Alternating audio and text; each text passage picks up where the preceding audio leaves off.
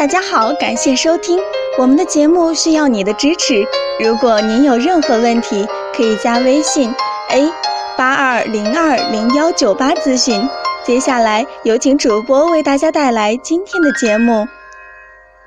修复力，尽量依靠内力来治愈疾病，这是中医的根本宗旨，也是医疗的至高层次。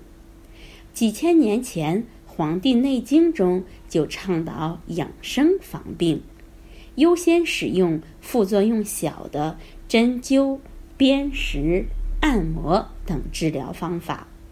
实在不行，再用少量的药物辅助治疗，促进机体自愈系统的恢复。最高明的医生不仅要把人医好，更重要的是使人不得病。自愈力的作用是任何药物都不能媲美的。现代医学研究证明，自愈力是帮助身体恢复健康的真正法宝。任何一种治疗方法的最终目的，都是使机体的自愈能力重新复苏。人体有不可思议的自愈力，没有任何一个名医可以与机体的自愈力相媲美。最了解自己身体的人是我们自己，所以我们应该在充分认识身体的基础上，学会运用自愈力来。祛病健身。人体是一个完善的智能系统，更是一个广播着天然大药的福田。健康的时候，我们该如何维持这块药田的平衡？生病的时候，我们又该怎样利用福田中的良药？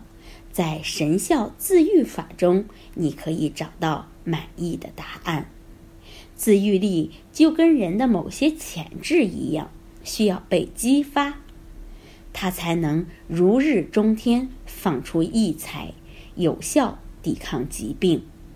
反之，弃他于不顾，一味的寻医问药，追着疾病跑，它就会越来越弱，被放逐于身体的角落。